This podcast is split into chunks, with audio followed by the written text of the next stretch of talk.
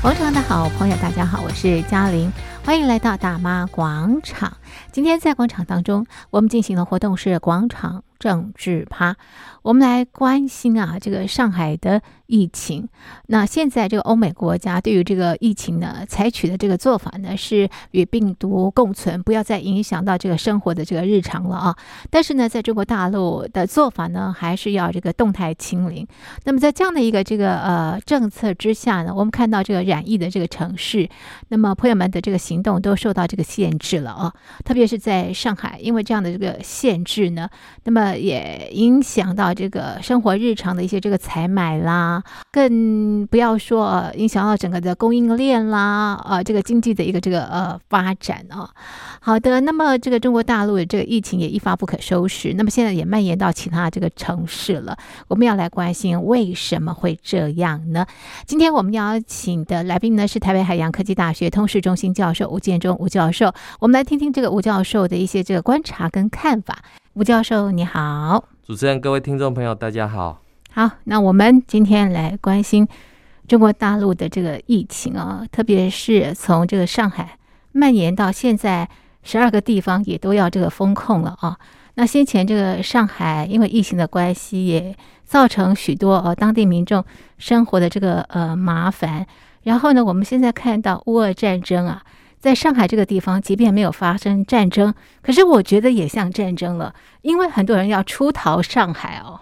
是，呃，我我想哈，这一次这个上海坚持清零，引起上海市民的不耐，也引发全球的关注，嗯，更冲击到上海金融中心的这样的地位。那为什么会呃这个呃在？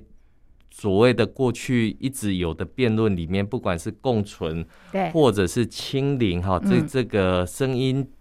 这个一直僵持不下的时候，呃，中共最后还是决定这个清零，清零，是，这是因为我们看到在三月十七号，这个中共中央政治局常务委员会召开会议，嗯，呃，习近平指出，要始终坚持人民至上、生命至上，坚持科学精准、动态清零。尽速控制疫情扩散蔓延势头，嗯，所以我们可以很精准的判断，动态清零就是亲习近平亲自自己下的这个命令。所以我们看到三月十七号开完这样的会议之后，三月二十七号上海就宣布呃开始分区封城。嗯，那分区封城了之后，那我们当然看到了这个呃，对于中共中央政治局会议。对于这中国大陆事务的这个拍板性的一个部分，大概是可以做一个确认。但是我们也看到了这样的一个动态清零的这样的一个呃理由里面，其实我们看到中共官方给出来的理由是，呃，因为他们已经打赢二零二零年的武汉嗯这个疫情，嗯，也打赢二零二一年的 Delta 的疫情。那二零二二年的 Omicron 的疫情当然可以来做这样的一个清零，自然可以获胜。第二，当然他认为哈，中共认为他跟西方的那一套不一样。那对于这个呃西方的防疫哈，中共是有很多的批评。第三个当然是为了要所谓的制度自信，但是呃这三个原因，我想都比不上习近平的一句话，就是要动态清零。也就是说，对中共来讲的话。防疫当然是一个很重要的政治哈，所以对接下来要召开的这个二十大是不能有所这样的一个呃问题的。所以我们可以看到哈，这个呃在跟过去里面哈，我们看到在二零二零年疫情刚爆发的时候，全世界都在谴责中共隐匿疫情的时候，那我们看到把武汉整个城封起来，最后官媒出来定调说中呃这个是习近平。亲自指挥、亲自部署，所以你可以看到哈，在中共的举国体制之下，这样的一个呃，就是一个动态清零的决定，当然这个是一个政治上面的一个任务。那刚刚主持人其实也提到哈，就是说。呃，外界对于上海的这样的一个惨况哈，不管是透过各种的求救，嗯，或者是各种的影音所曝露出来的，现在的上海其实就是一场小文革的一个情况。怎么说？为什么是一个小文革？这个老百姓吃不到饭，这个到处抢菜吃，然后呃，这个我们看到警察打人，对，然后我们看到这个所有的风控的措施。嗯完全不符合一个上海现代化、理性化、人性化。过去中共所宣传的这样的一个情况，过去中共都宣传上海是属于精准防控。什么叫精准防控呢？我可以封到社区，我可以封到这栋楼，我甚至于可以封到这一。这一家住户，嗯嗯，而不会有所反弹，嗯嗯。那我们看到，其实哦，这个呃，在二零二一年的时候，嗯，其实我们就听到在在上海，嗯，有人呃这个呃感染成为阳性，是，所以整个上海迪士尼乐园里面所有的人们都被固态，嗯。定在这样的一个上海迪士尼乐园里面，嗯，那当时大家还在觉得说啊，至少还在迪士尼乐园里面，呃，至少还有的吃有的喝。是，但是我们看到，在今年哈，在今年二零二二年的时候，在上海，比如说有人被封堵在公厕里面，是，好，有人被封堵在殡仪馆里面。天哪，天哪，那你就不知道到底封在公厕里面比较这个清洁，还是封在殡仪馆里面比较？我觉得迪士尼好。所以我们可以看得到，就是说，呃，过去里面，就是说，在中国大陆各地都已经发生过的这一些惨况，哦，其实在上海再度的发生，其实让人惊讶。对我来讲，是一点都不惊讶的，因为现在上海市民。所有经历过的这些封城乱象，哦、吃不上饭，哦，还有包括了这个行动受限，行动受限，啊，孕妇要上医院，是。诊诊患要到医院去看诊，哦，全部一团乱，没办法看，没有办法就诊。那中共的方法就只有一个，哦，开始盖方舱医院，是是，不断的盖方舱医院，有病的没病的全部都抓到方舱医院里面去，嗯。所以可以看得到，就是说，在过去里面，嗯，这两年。中国大陆各地方这个所发生的这些惨况，现在在上海里面所发生，一一上演。这个其实一点都不让人惊讶，是是，只是说原本大家认为说啊，上海这个城市是比较进步，进步一点，也许这个物流、嗯，货运的速度会来得更快一点，食物应该没有问题，应该没有问题，快一点。嗯，结果没想到在上海的民众，这个在网上哈，大家这个每天早上就是我。早起要抢菜的一个情况，那便宜的菜抢不到，团购的菜又很贵。嗯、我们看到有是这个香港的艺人哈，他在这个我在上海，他就发了一个讯息出来，三个呃西红柿，两根胡萝卜，十五个鸡蛋，一千五百块人民币。哇，真的很贵哎！含运费五百块，所以他总共花了两两千块人民币耶，才买几样菜而已。那我们觉得最惨的哈，比如说像这还买得到，这还有的是买不到哎。呃，我们觉得最惨的还包括，比如说像在上海有一位这个呃大家认为的经济学家郎咸平哈，郎咸平，他原本在四月四号还在微博上面写着就是。这个中国力量的展现，嗯，那结果没想到他的妈妈，嗯，在医院外面等了四个小时，等不上，等不到医生，嗯哼，等不上看诊，就在门口死掉了。是，那我们看到结果，没想到在这个呃，经过几天之后，都还不知道头七哦。我们看到这个郎咸平又在他微博上面写着，写什么？这个这个太空人返家了，哦，都都觉得。呃，他在感动整个中国的这种举国的这种、嗯嗯嗯、这种实力，所以你可以看得到，就是说，嗯、呃，在上海呈现了一个跟其他地方一样也不一样的一个地方。那我们看到这个上海这个呃疫情这么严重。嗯我们看到了这个国务院的副总理孙春兰就到当地去视察，结果又被抓包，原来是在一个场景里面摆设之下的访谈，所以是假的吗？这是假的。啊！所以我们可以看得到，这这上海疫情这么严重，习近平跑到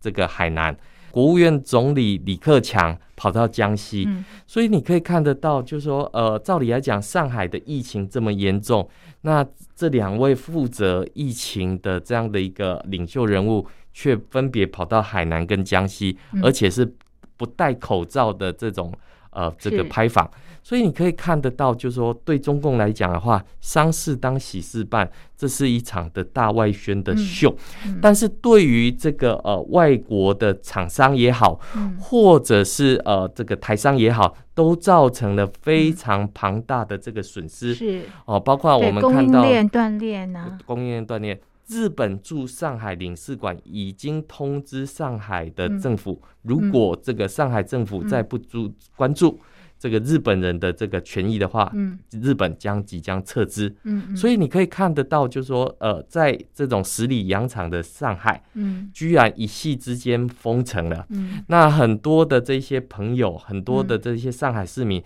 每天在做的就是捅鼻子，嗯，那捅着捅着也不知道捅到哪一天，每天加二加二再加二，不知道要加到哪一天。那有一说是说至少要要这个防到所谓的五一黄金周的这个时间，嗯嗯、所以你可以看得到，就是说上海市民从来在过去里面，从、嗯、来我们看到在即便在文革时期哈。在毛泽东时期，其实都还没有说吃不上饭的这种情况，嗯、结果居然在习近平的执政任内，居然出现了吃不上饭的这种情况。嗯、所以，我们看到为什么说这样的一个清零策略引起了国际的关注，引起了上海市民的不耐，更引起了上海民众的逃亡潮，嗯，但是这个逃亡其实我们看到，它难度也相当高，跟过去两年前其实已经不太一样了。嗯，现在的上海市民或者在中国大陆的民众，你如果要离开一个地方的话，你可能必须要有行程码。行程码，行程码、嗯、是。啊，比如说你去过哪些风险地高的地方去，哦、你上面就会带星，所以你如果去过这些地方，你根本不想不用想再去其他地方。哦、第二个叫健康码，健康码，健康码，你做完核酸之后，是这个会有这样的一个、哦、你的个人的健康状况。状态。另外一个叫通行证，通行证，你没有通行证的话，你在寸步难行，寸步难行。嗯，最后一个，最后一个好，这个核酸检测是。核酸检测。嗯，那我们看到，比如说在中国大陆已经很多地方都做过这件事，哦、比如说像河南，对，他就全部把整个在河南的所有人，嗯、全部他的健康码改成黄码。是，那你就变成寸步难行，什么地方都去不了，你什么地方都去不了，你就全部都是黄码，你必须要出来做核酸，是是，你必须要出来做检测。哦，然后他还鼓励民众互相检举，你有没有去做这样的一个检测？对，所以我们看到在疫情已经这个爆发两年多的时间，当全世界都已经准备这个打开国门，跟全世界互相恢复。正常生活的日常的时候，那现在中国大陆在做的是动态清零，在做这封闭封闭式管理的一个情况，所以我们会看到，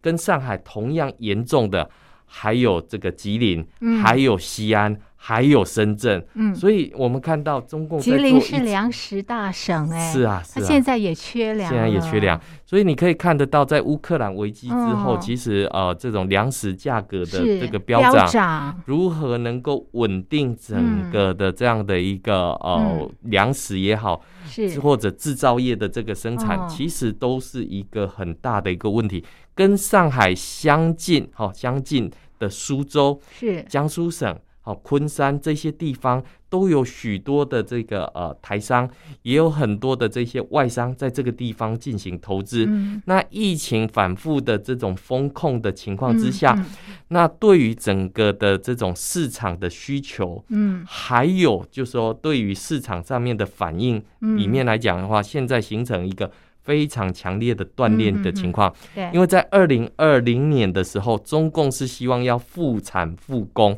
那当时全世界呃，大家疫情都很惨，你复产复工之后，你的这一些东西也不知道卖到哪里去。可是中共还是要求各地方必须要复产复工。那现在在全世界都已经开始恢复正常生活，开始恢复正常的经济运行的时候，结果中共现在采取的是一种动态清零式的管理。嗯那导致有一些工厂，它在调动工人，嗯它在调动这些原物料的时候。都产生了问题。对，我们看到有很多在大陆的这些大卡车司机，嗯、他们在跨省之间这种运营、这种物流，全部都被卡在这个高速公路上面。然后更好笑的是，呃，在高速公路口都会有那种大白，大陆称之为大白哈，这个劝返，好、嗯嗯，你从哪里来就从哪里去，嗯、是。那那他他从这个地方出来之后，又叫他开回去。这中间的成本是，这中间的油费，对呀、啊，现在油价又非常的高，这个天气又冷，是是，那又没有东西可以吃，所以我们看到排排的这些货车要进入上海，有司货车司机被卡在崇明岛，嗯哼，怎么办？他只好下车去捞鱼，嗯、他只好下车去捕虾、嗯，然后我来维持他一天的这个生计、嗯。没有想到进入到这么现代化的上海，嗯、居然必须要看到这样的一个惨况。嗯所以，呃，到底是哪里出了问题？我想所有的民众都知道，嗯，在供应物资上面跟删除言论上面啊、嗯，我们看到上海民众在网络上面发出了非常多的求救讯号，嗯，但是网管人员非常尽责，当你一发出来之后，就整个就封群了，删、嗯、除、嗯、就删除了，嗯，那反而比物资来的分配更加的及时，所以可以看得出来，就是说。第一个，上海不是特殊情况，嗯，其实它在上演的是过去这两年里面，嗯，中国大陆各地方曾经发生过的这个疫情防控的这种惨况，嗯，只是说，呃，对于上海民众来讲，以前是其他地方的事情，嗯，这个不关上海的事情，嗯，那现在，那现在烧到上海，已经烧到上海来了，是，那有些人吃得上饭，有些人吃不上饭。那这个还是一个牛羊的逻辑，嗯，能够吃得上草的就低着头吃草，嗯，看着其他的伙伴被主人给宰了的时候，嗯，他还是低头吃草，嗯，除非是他自己被抓了要去被宰的时候，嗯，他才会喊出来求救的这个讯号，但是其他的牛羊还是这种低头吃草的一个情况，还是一个岁月静好，还是一个太平盛世，嗯。中共在接下来的时间里面还是会宣称。这个抗疫的这个伟大成功，嗯，这只是在曲折中探索这种呃防疫的过程，最后还是要伟大胜利的。嗯，那牺牲的代价，过去大陆老百姓常常讲不惜这个中国不惜代价，他们原本以为自己是中国，结果没想到自己是那个代价，嗯嗯。所以可以看得到，疫情出来之后，暴露出这种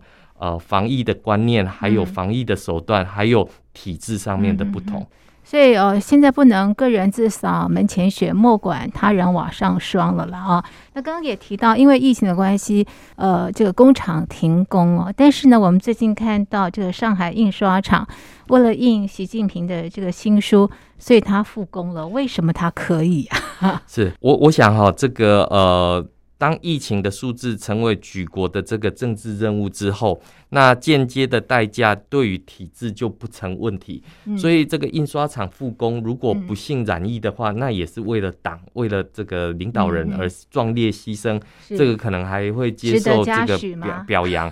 所以我们可以看得到，就是。说，呃，因为举国体制而导致拖延的各种的伤患，其实都是呃新闻上面可能会露出的一点点时间。但是对于整个呃，我认为的这种体制上面的损益，为什么在疫情这么严重的情况之下，还要去印？这个习近平在上海的这种呃书籍，是或者是说在这个上海的这种言论里面，有这么严重吗？一定要准时上架吗？是啊，是的，对政治人物来讲，是的，一定要。所以我们看到这个，因为举国体制之下，这些呃地方的官员也好，或者是地方的这一些呃民众，其实呃都已经把这种政治任务作为一。个很重要的神圣任务的时候，嗯嗯，那你就不觉得是这样的一个情况？嗯，所以我个人是这样子看的，嗯，就是说，基本上中共统治有三个呃这个手段，一个是恐惧，嗯，另外一个是幻想，另外一个是资源依赖。嗯，嗯，我们现在看到现在的这个呃上海民众吃不上饭，嗯，这个没有好的东西可以吃，嗯，对，那他们依赖的是什么？嗯，他们必须要依赖的是。党的这个配给，嗯哦，党的这个分配，好像又回到了计划经济体制之下的那一种逻辑。那你如果说你出来，嗯，这个呃反抗的话，你比如说你出来反抗的话，对，像过去四十年前跟四十年后，现在有所谓的社会信用体制，对，这个基本上哪几个人反抗，我就专攻那几个人就好。嗯、我透过网格员的制度。就可以把这几个人给管控起来。是，那更不要讲说其他人。是，那甚至于现在的这个中共管理体制之下，你没有健康码，你没有行程码，你哪里也去不去？什么地方都去不了。这个就跟当年中共利用粮票、邮票，让你没有办法跨省运动的一个情况。所以我们可以看得到这种恐惧的这种方式，这个也是中共的一个呃统治的一个方式。当然，最重要的就是幻想。哦，幻想会有这种所谓的呃，这个这个伟大的这个胜利的那一天。嗯，所以我们看到现在中共都在宣传哦，上海人民为十四亿的人口这个挡住了这个病毒。嗯，好，怎么办？就是让上海人民觉得自己很伟大，就是他就不会去想这个中间自己过得有多么的痛苦。是，所以我们可以看到，中共还是希望用这种顶层设计，全国范围。把整个大政方针哈都上升到病毒是美国传入中国的，是香港这个逆子哈害了上海，所有的这些政治性的声音就可以迎刃而解。我们看到中共的宣传也已经开始在这么的做了，所以可以看得到，就是说对于这个大一统的秩序之下，呃，有很多这种。可以找到哈这种并未正遭受苦难的人，所以我呃对于大多数的苦难，嗯，这些人哈这。对于政权是有感的，但是他毕竟是少数，嗯，而且这些灵性的少数并没有办法及时的阻隔起来，嗯，所以他必须要依赖这种体制上面的这种呃这种配给，好这种的分配，所以对于整个体制上面的这种硬化，嗯，是更加的纯熟的，尤其是我们看这几年做下来之后哈，呃，有人在谈哈，就是说有一种阴谋论在上海一直在谈，哎，为什么你要连上海都封起来，嗯，那如果是中共要对外打仗的话，嗯，其实不需要把整个上海都封起来，嗯，因为打仗的时候有可能乌俄战争的时候彼此之间把自己封锁起来。嗯，那照理来讲，中国大陆这么大，那为什么要把上海？所以上海变成是一座实验城市。嗯，如果上海都能够封的彻底，嗯，如果上海的民众都能够安安静静的听从。党的这种决策的话，乖乖的，乖乖的。那日后如果西方来对中国大陆进行封锁，嗯，进行核弹的经济嗯的这种封锁的时候。那上海民众也可以渡得过去吧？啊，听党的听党的指挥，所以看起来这一场的这种呃实验设计，嗯，其实它是背后是有一个代价的，嗯，这个代价当然就是呃在模拟，在准备，所以我们看到在上海民众呃的这个他们在传的就是有这样的一个阴谋论，好，因为你比如说我封个吉林也好。封个西安也好，这个不是所谓的国际大城市，可是这一次封的是上海的这一个城市的时候，如果也能够做出这样的一个管理的话，那当然这个伟大胜利是指日可待。那所以上海印刷厂为什么要急于去印出这个习近平的这新书？我们现在都知道这个。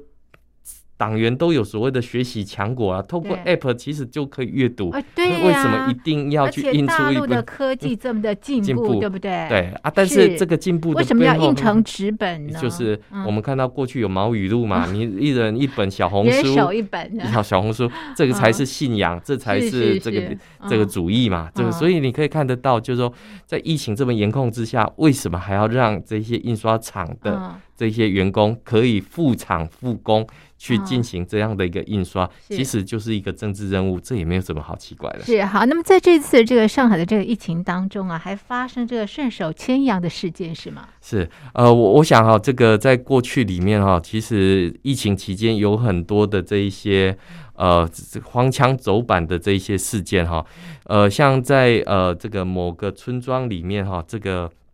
有六七个防疫人员哈，这个开着政府的车辆，然后对着一个放羊的老伯哈，这个跟他讲说，我要带着你的羊去做核酸，这太好笑了吧？这个，然后，然后这个这个老伯哈，这个老老先生他最后就把这一段的视频放到这个网络上面去。那所有的人都开始沸腾了。嗯，为什么？因为这个就是根本就是现代版的顺手牵羊，嗯，然后还找了一个冠冕堂皇的理由，说要带这只羊去做快核筛，去去快筛 去做核酸。那这个快筛跟核酸的背后，真的有这么庞大的利益？嗯，是的，就是有这么庞大的利益。为什么这么说？是因为我们看到在这呃这个疫情期间哈，嗯、已经封了二十几天。我想上海的市民至少也做了二十天的这个捅鼻子的工作，嗯、所以这是一门好生意。哦、因为我们知道疫情刚起的时候，其实呃有两件生意，好、这个是呃这个在经济上面来讲的话是有可能出现。第一个叫疫苗，嗯、第二个叫解药。是，是那在还没有疫苗跟没有解药之前，检测就是一笔好生意。嗯、所以在中国大陆这几年出现很多乱象，什么东西都可以做核酸，什么东西都可以做检测，好，包含在高速公路上面行驶的货车，也可以做核酸，也可以做检测。那更不要讲说那一些动物也被拿来做检测。那